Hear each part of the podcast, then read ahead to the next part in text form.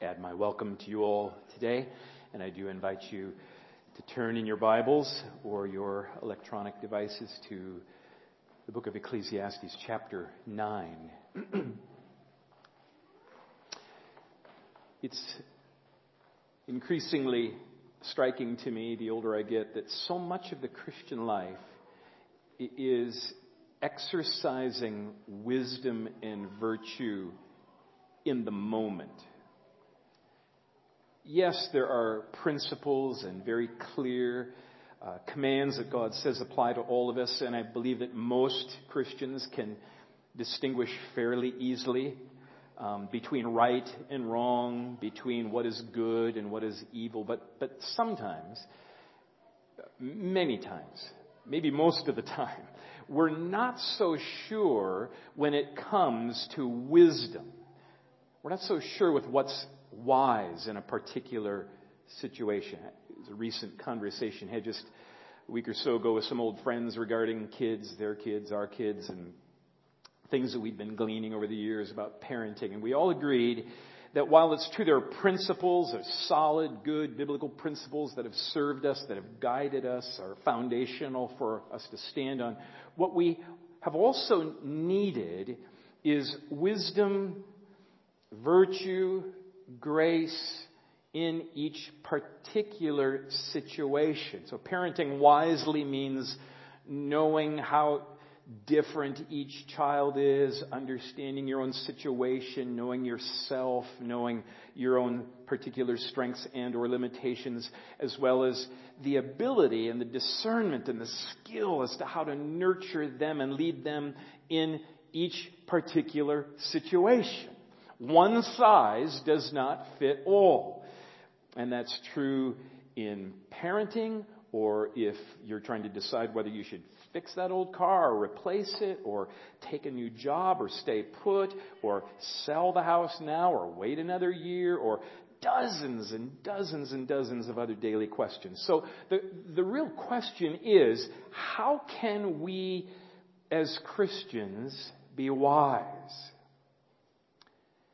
We know that there are wise and foolish options in the world. We know there are wise and foolish examples of how to live in this world.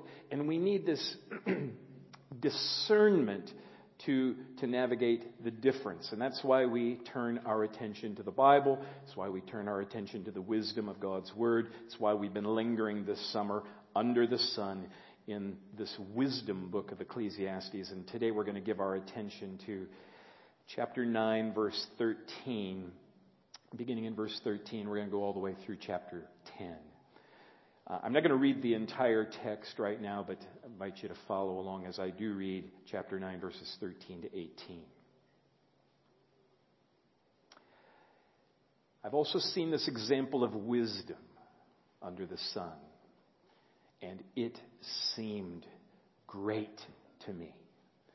It was a little city with few men in it.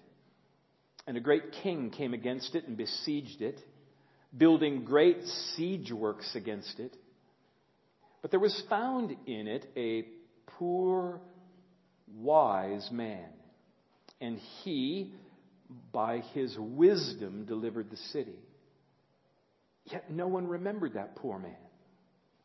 But I say that wisdom is better than might, though the poor man's wisdom is despised and his words are not heard.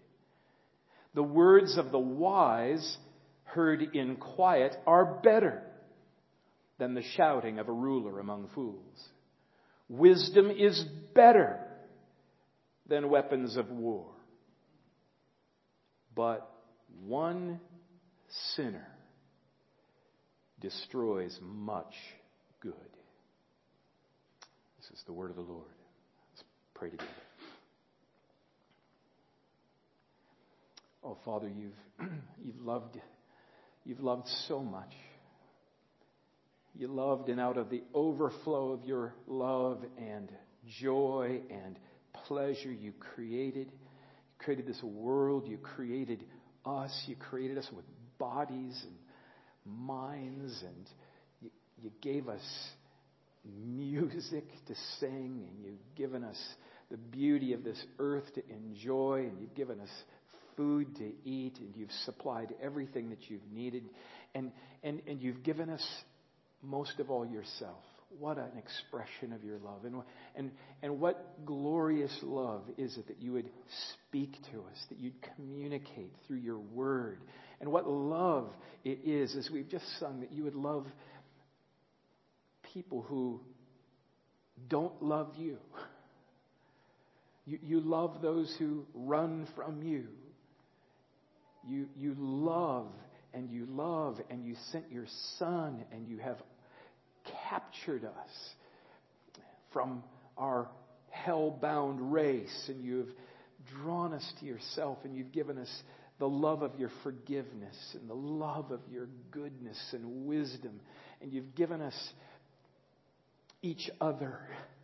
You've, you've given us the church. You've given us spiritual community whereby you pour out your spirit and you, and you show your love and your tenderness and your patience and your kindness and your goodness and your long suffering through people. And you give us gifts by your spirit. Oh, thank you, God, for all these manifestations of your great, great care and love for your people. And now, Lord, we just want to hear you want to receive of your wisdom for us. And so, Lord, we're depending on you now to bring illumination and inclination of our hearts so that we might will and act according to your good purpose. We ask these things through through faith in the one who makes it all possible, our Lord Jesus Christ. Amen. Ecclesiastes chapter 9, verse 13, really all the way through chapter 11, it, it, just has a completely different feel from anything that we've, we've been seeing in the book of Ecclesiastes up to this point. There's a different style. This is really more like traditional wisdom. It's, it's really like the book of Proverbs itself. Get these little stories and these little parables and these pithy sayings, such as Ecclesiastes 10.1, Dead flies make the perfumer's ointment give off a stench. Okay. Or Ecclesiastes chapter 10, verse 11. If the serpent bites before it's charm there is no advantage to the charmer. Hard to push back on that. Uh, or Ecclesiastes chapter 11, verse 3. We'll come to this one next week.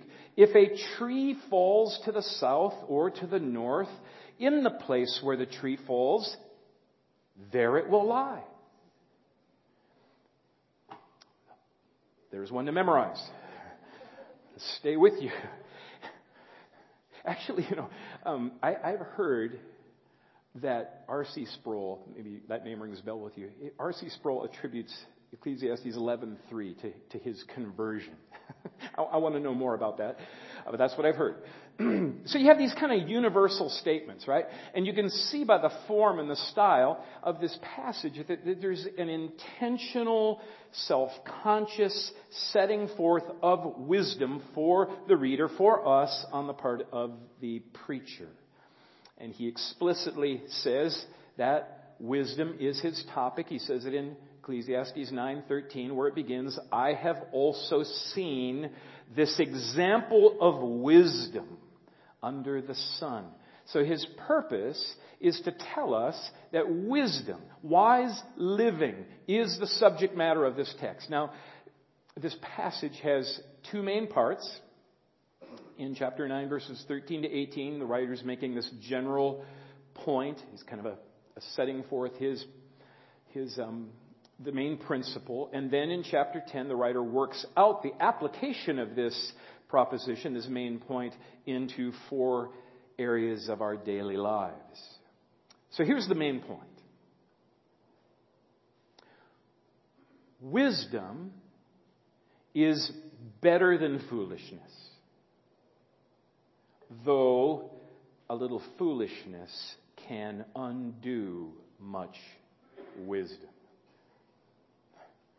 Wisdom is better than foolishness. but a little foolishness can undo much wisdom. I get that partly from chapter 9, verse 11. Ryan helped us last week to think rightly about the preacher's statement in Ecclesiastes 9:11. He says, "I saw that under the sun the race is not to the swift, nor the battle to the strong, nor bread to the wise, nor riches to the intelligent, nor favor to those with knowledge, but time and chance happen to them all. You read that and, and, and then you say, well, well then what's the point? What's the point of wisdom? What's the point of trying to even bother living wisely? But that is not the preacher's conclusion. Rather, the preacher presses home the very real value of wisdom, even though things don't always go the way we'd like them to go. Wisdom is still far and away the better way to live. And to illustrate this, he tells us this little story in chapter 9, verses 14 to 16. So there's this little city with few people in it. And in this small city, it's, it's being besieged by a big king and a big army.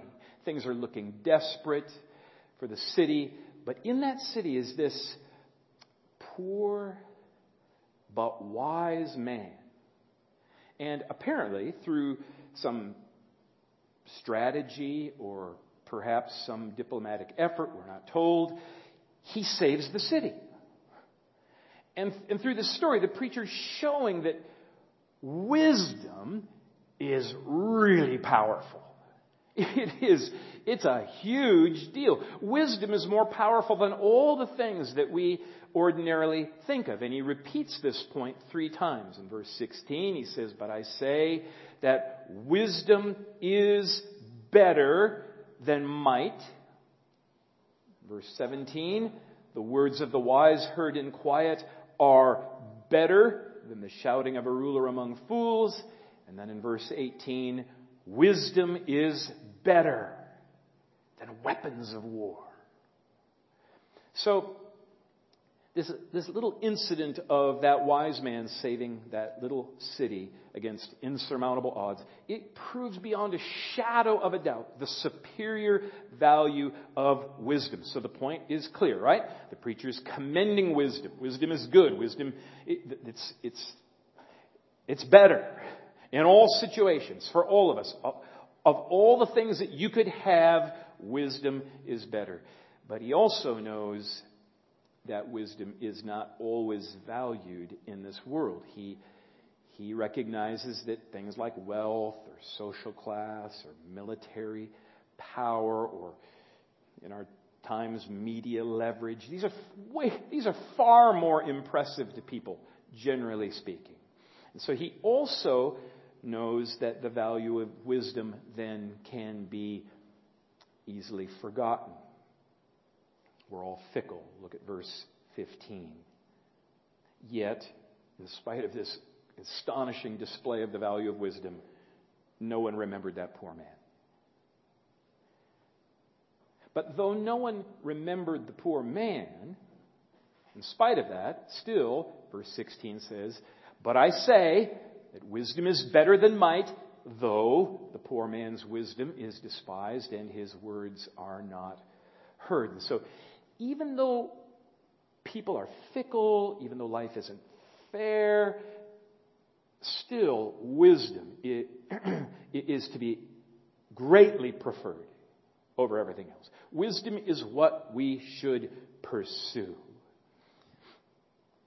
And then he speaks a very jarring word of brutal realism at the end of verse 18. But one sinner destroys much good. Wisdom is better than foolishness, but a little foolishness can undo much wisdom. I think that's the point of the dead fly proverb. Dead flies make the perfumer's ointment give off a stench. So, or in the same way, a little folly outweighs wisdom and honor. A little, a little folly, it, it can mess up a lot of wisdom. It takes far less to damage something than to build it. It is easier to use the vernacular here, it's easier to make a stink than create sweetness. All it takes, all it takes is one rash, unthoughtful word.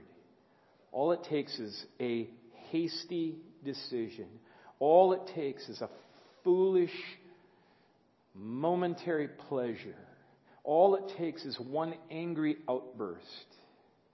These are the, these are the things you kind of, at least I, I cringe at the thought of what I'm, the potential of what I, I could do at any moment. You just wreck the whole thing. Wisdom is so much better than foolishness. But a little foolishness can do a lot of damage. That's the main point. Yes, wisdom has its limitations. Yes, wisdom is not always given its proper place and respect and regard in this world, but it's still, it is still the right thing. It's still the better way. You want to be wise. You don't want to be a fool. And you, and you see, loved ones, there's really only two options. Look at chapter 10, verse 2. a wise man's heart inclines him to the right, but a fool's heart to the left. Meaning, you know, at the, at really at the heart level. It's the inner life.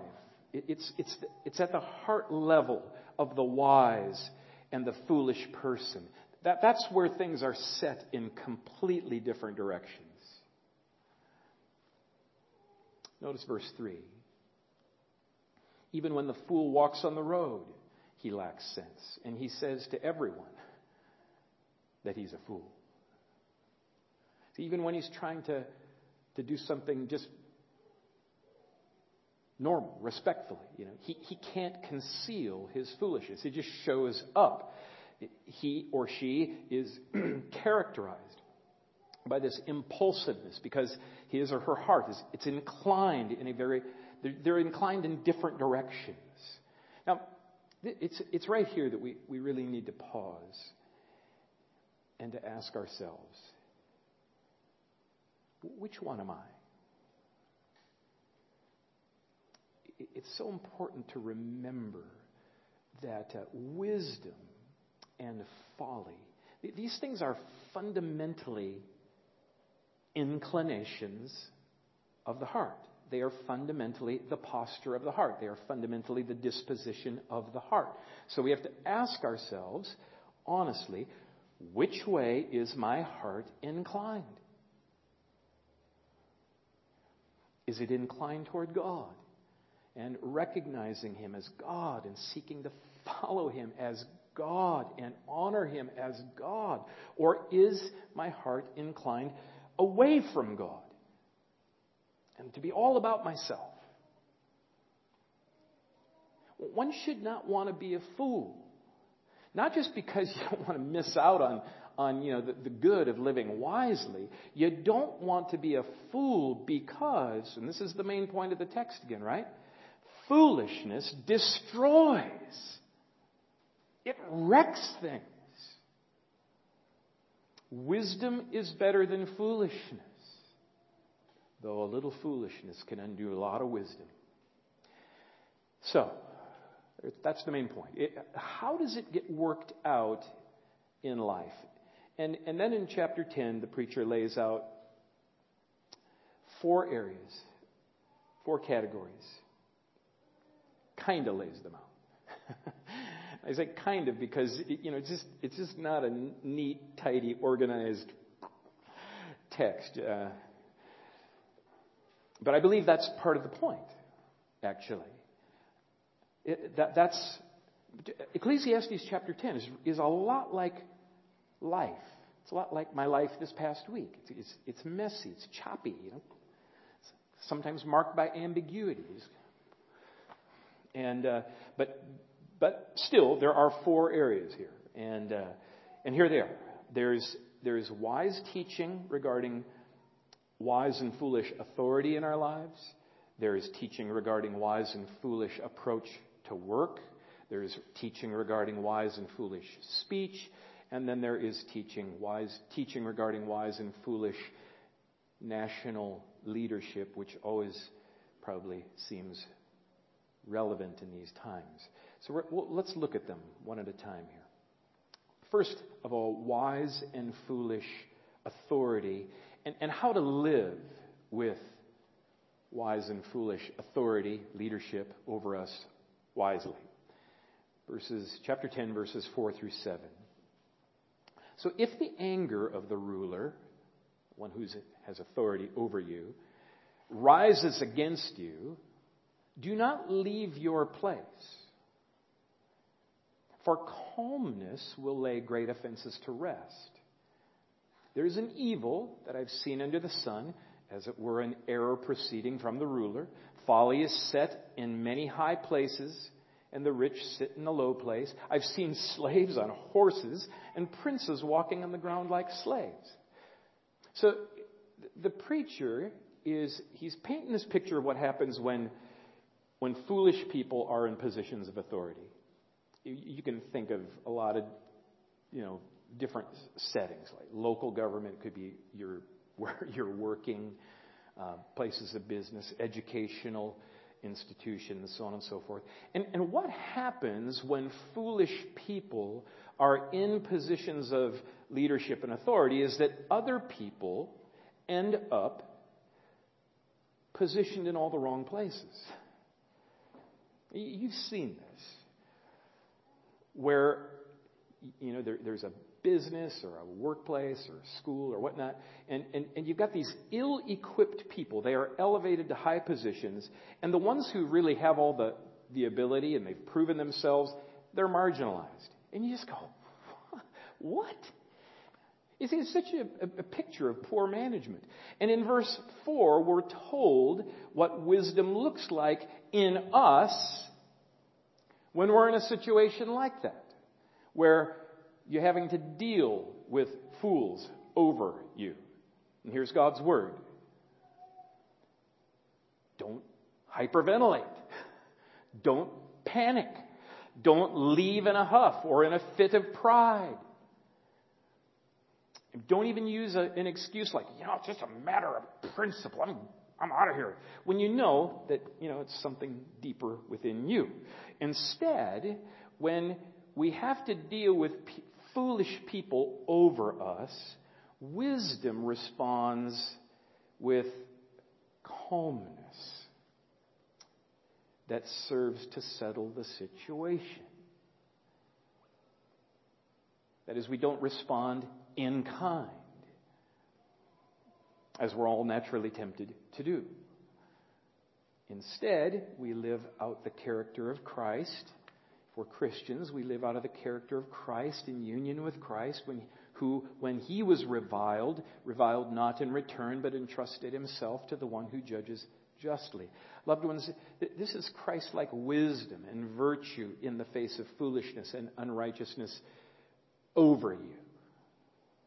You just don't react and huff off. Calmness can bring peace and healing in those situations. And even if it doesn't bring, if, if it doesn't affect the, the behavior of the fool that's over you, at least the wisdom will greatly help the people who are around you. It'll help them. And at the end of the day, when you, when you go to bed at night, you'll hear from the Lord. Well done today. Well done. And in these situations, we just let the wisdom and the righteousness of Jesus, who is in us, shape and animate the way that we respond. Here's a second category wise and foolish workers, and how to work wisely, whatever it is that you're working on. Look at verses 8 through 11. He who digs a pit will fall into it, and a serpent will bite him who breaks through a wall. He who quarries stones is hurt by them, and he who splits logs is endangered by them. If the iron is blunt and one does not sharpen the edge, he must use more strength. But wisdom helps one to succeed. If the serpent bites before it is charmed, there is no advantage to the charmer. Now, I, I, I trust that verses, the whole point of verses 8 and 9 is clear. Um, here, I think it's clear. Essentially, all labor, whatever it is that you do, it, it all entails a certain amount of risk. There's an unavoidable degree of uncertainty and unexpectedness in all of life's affairs. That's, that's just the way it is. It doesn't matter what it is that you're doing.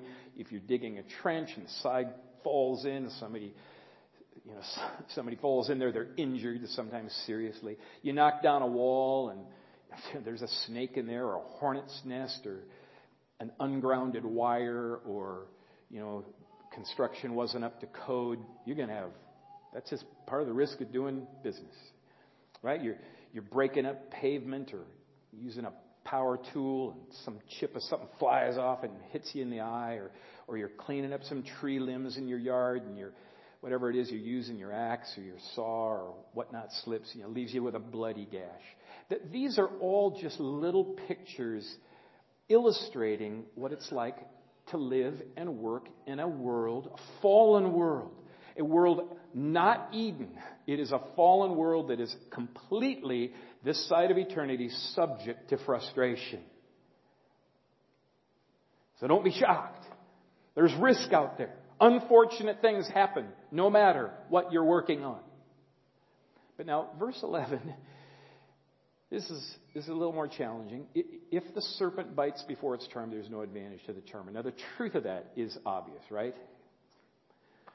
Um, but what is the point of it? And we're not quite sure. It, it, could be talking about avoiding overly risky behavior. You know, snake charmers, that's probably aren't going to get insurance if that's your job, you know. um, or it could be saying, and, and this is what I think it's saying, if you've got work to do, then get to it. Get right to it. Bad things happen to people who procrastinate. You dilly dally, it's going to bite you. It's hard to know what the meaning is, but I think it's probably the second. But, but here's what is clear in the text. Verse, this is the principle in verse 10. Wisdom applied to our daily affairs, it, it has the same effect as taking the time to sharpen a tool before using it. You know, it's taking the time, time to sharpen your axe before you go out and try to split wood. Even though we don't eliminate all the risk, there's great wisdom in just preparation. You're looking ahead. This applies to all kinds of endeavors. It applies to our work. It applies to our relationships. It applies to our marriages. It applies to making and multiplying disciples. Living wisely it might take a little more time at the beginning, but it's going to yield a much better result in the long run. Here's a third category wise and foolish speech. And of course, you know, if you're ever going to talk about wisdom, sooner or later you're going to have to talk about talking. because talking is such a huge part of our lives, which makes it a very challenging area for Christ like wisdom in the Christian life. So look at verse 12. The words of a wise man's mouth win him favor, but the lips of a fool consume him. The beginning of his of the words of his mouth is foolishness, and the end of his talk is evil madness. A fool multiplies words though no man knows what it is to be, and who can tell him what will be after him. Verse 20. Even in your thoughts do not curse the king, nor in your bedroom, private privacy, curse the rich. For a bird of the air will carry your voice, or some winged creature will tell the matter. You know, you, you, you, you talk that way, it's, it's, going to be found out sooner or later. Now, verse 13, it's, it's a very insightful and sobering observation. when it comes to a fool, you know, at first it just seems like his speech is just, it's just foolish, just sort of dumb.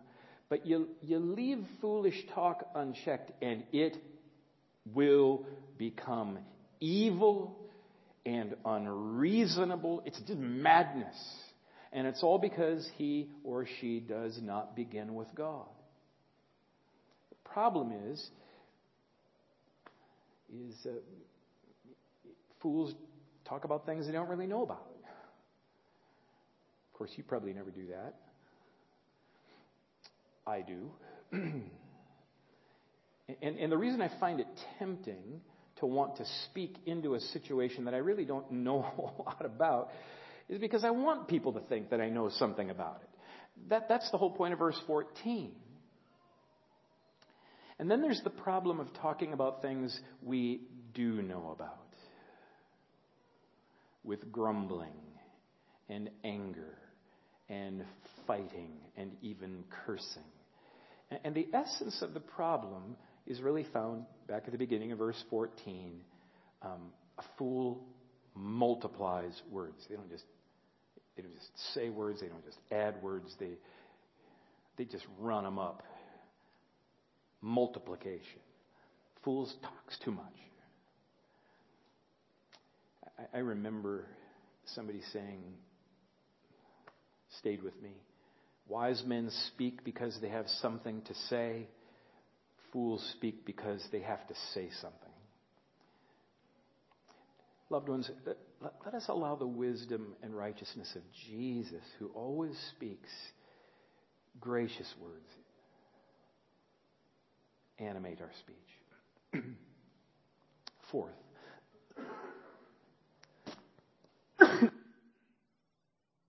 This has to do with wise and foolish national leadership and how we should see it, how we should respond to it. I'm not sure if we really highlighted it much, but government is a regular theme in the book of Ecclesiastes. And here, here the preacher addresses how it gets worked out. Government happens in a fallen world. Verse 16. Woe to you, O land, when your king is a child and your princes feast in the morning. Happy are you, O land, when your king is the son of the nobility, and your princes feast at the proper time for strength and not for drunkenness.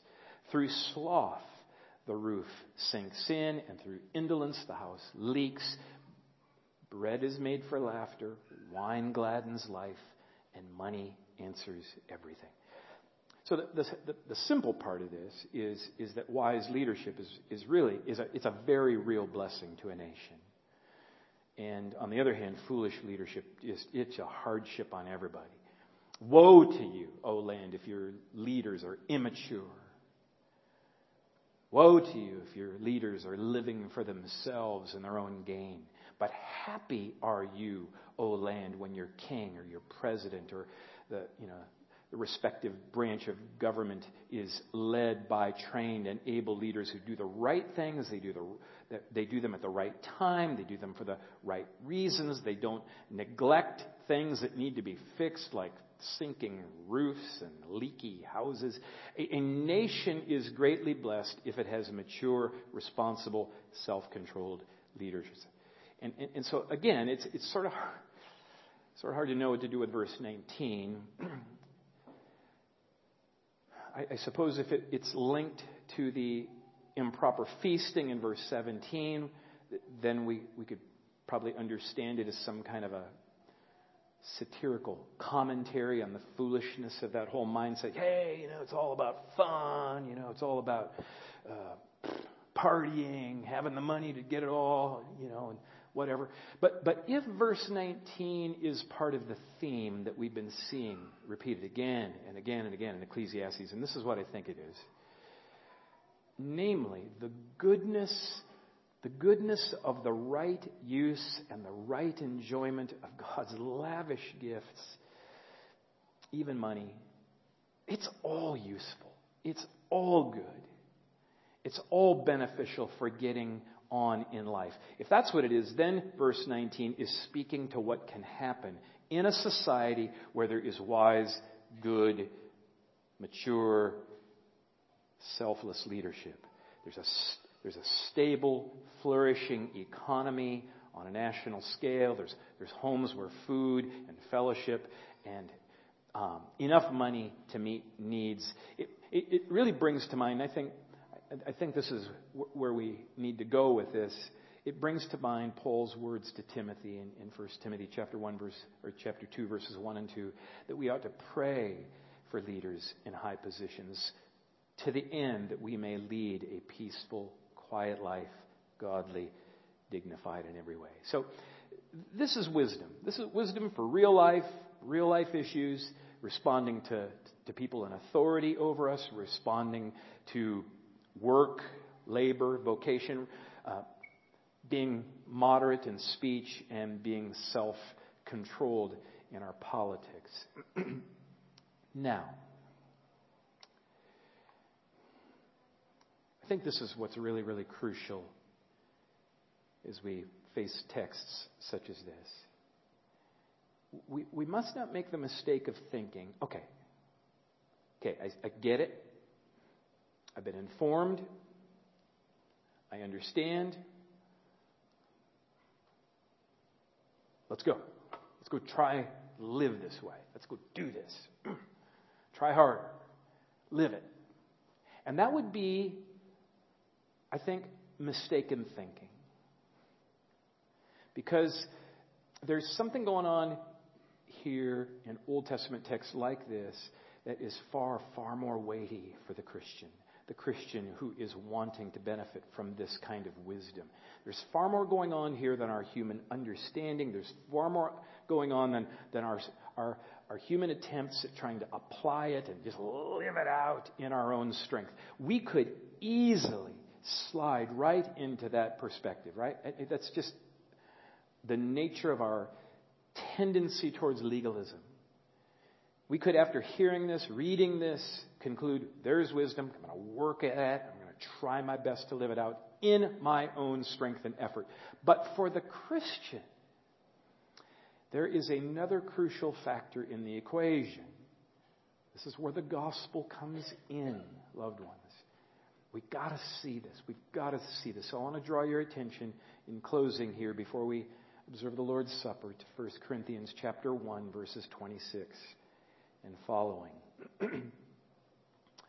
Paul says,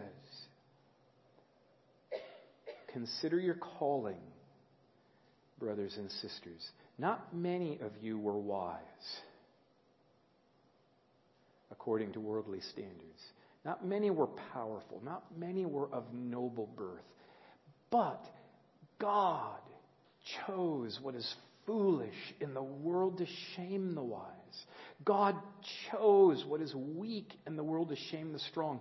God chose what is low and despised in the world, even things that are not, to bring to nothing things that are, so that no human being might boast in the presence of God. So they're just, let's just slice through all of this. I'm going to try harder business right now. Because here's the point, verse 30 because of Him. Who's Him? God is Him. Because of God, you are in Christ Jesus. Who? Who's who? Christ Jesus. God is the source of your life in Christ Jesus. Christ Jesus, who became wisdom. He became to us wisdom from God, righteousness, sanctification, and redemption. Do you see that? God is the source of your life in Christ Jesus. Jesus Christ, whom God made to be our wisdom, to be our righteousness, to be our sanctification, to be our redemption, to be our transformation. Loved ones, if you're a Christian, then God has given you a new life in Christ. We've got to have our minds clear on this. If you're a Christian, God has made you alive in Christ spiritually. Change that disposition, the direction of your heart. If you're a Christian, that's what it means. What that means is that you are spiritually connected to Jesus. You are united with the risen Christ, with Jesus. And the life you are now living, you are living in Christ, by Christ, with Christ. You're not alone. You're not alone on this thing. Jesus is there with you, helping you. He's not just my Savior. Thank you, Jesus, for rescuing me. See you later. But Jesus is my helper. He's with me. He's in me. He's, he's spiritually helping me live my life. He's exerting His influence helping me, supplying grace and power, directing, energizing, giving His life, His wisdom, His righteousness, His transforming power, making it all work within me. And it's all by His very real presence. Now, can we resist Him? yeah. Sadly, we all do this sometimes. We even quench the Spirit grieve the Spirit of Jesus, but the way that God intends it to work. intends Ecclesiastes chapter 9, verses 13 to chapter 10 to work in you and me is for Jesus to be in me.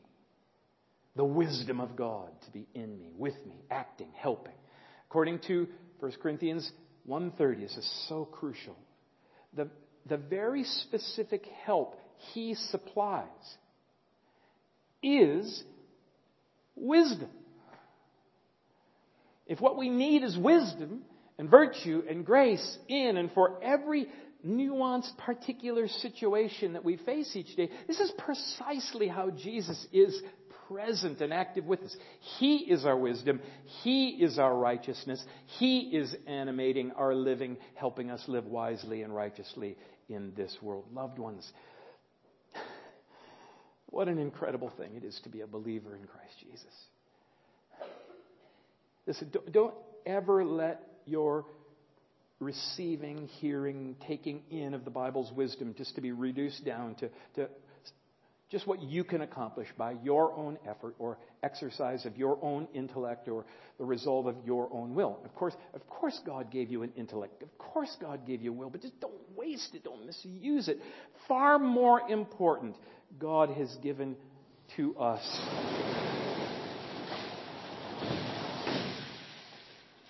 Right on cue.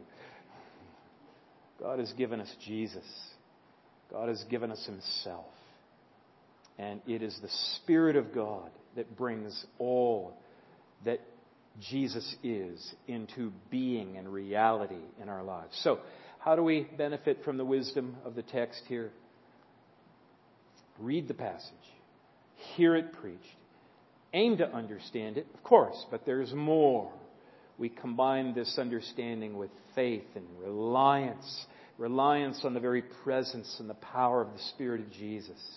And we pray, even as we reflect and we remain in this word throughout the week in our discipleship huddles or our own personal devotions or our missional communities. Lord Jesus, help me in all my relationships. Help me in my work. Help me in my speech. Help me in all the areas of my life as I seek to live wisely. Jesus, I'm depending on you to bring this about in me, to bear this fruit. Thank you that I'm not alone in this. Thank you that this doesn't depend on me and my efforts alone. Be my wisdom. Be my righteousness. Work out your wisdom in my living today. work out your virtue, work out your righteousness, work out your sanctification, work out your redemption. I want Christ, who is my wisdom and righteousness, to guide and control and energize all I do so that my life looks more and more and more like Him. Praise God. Amen.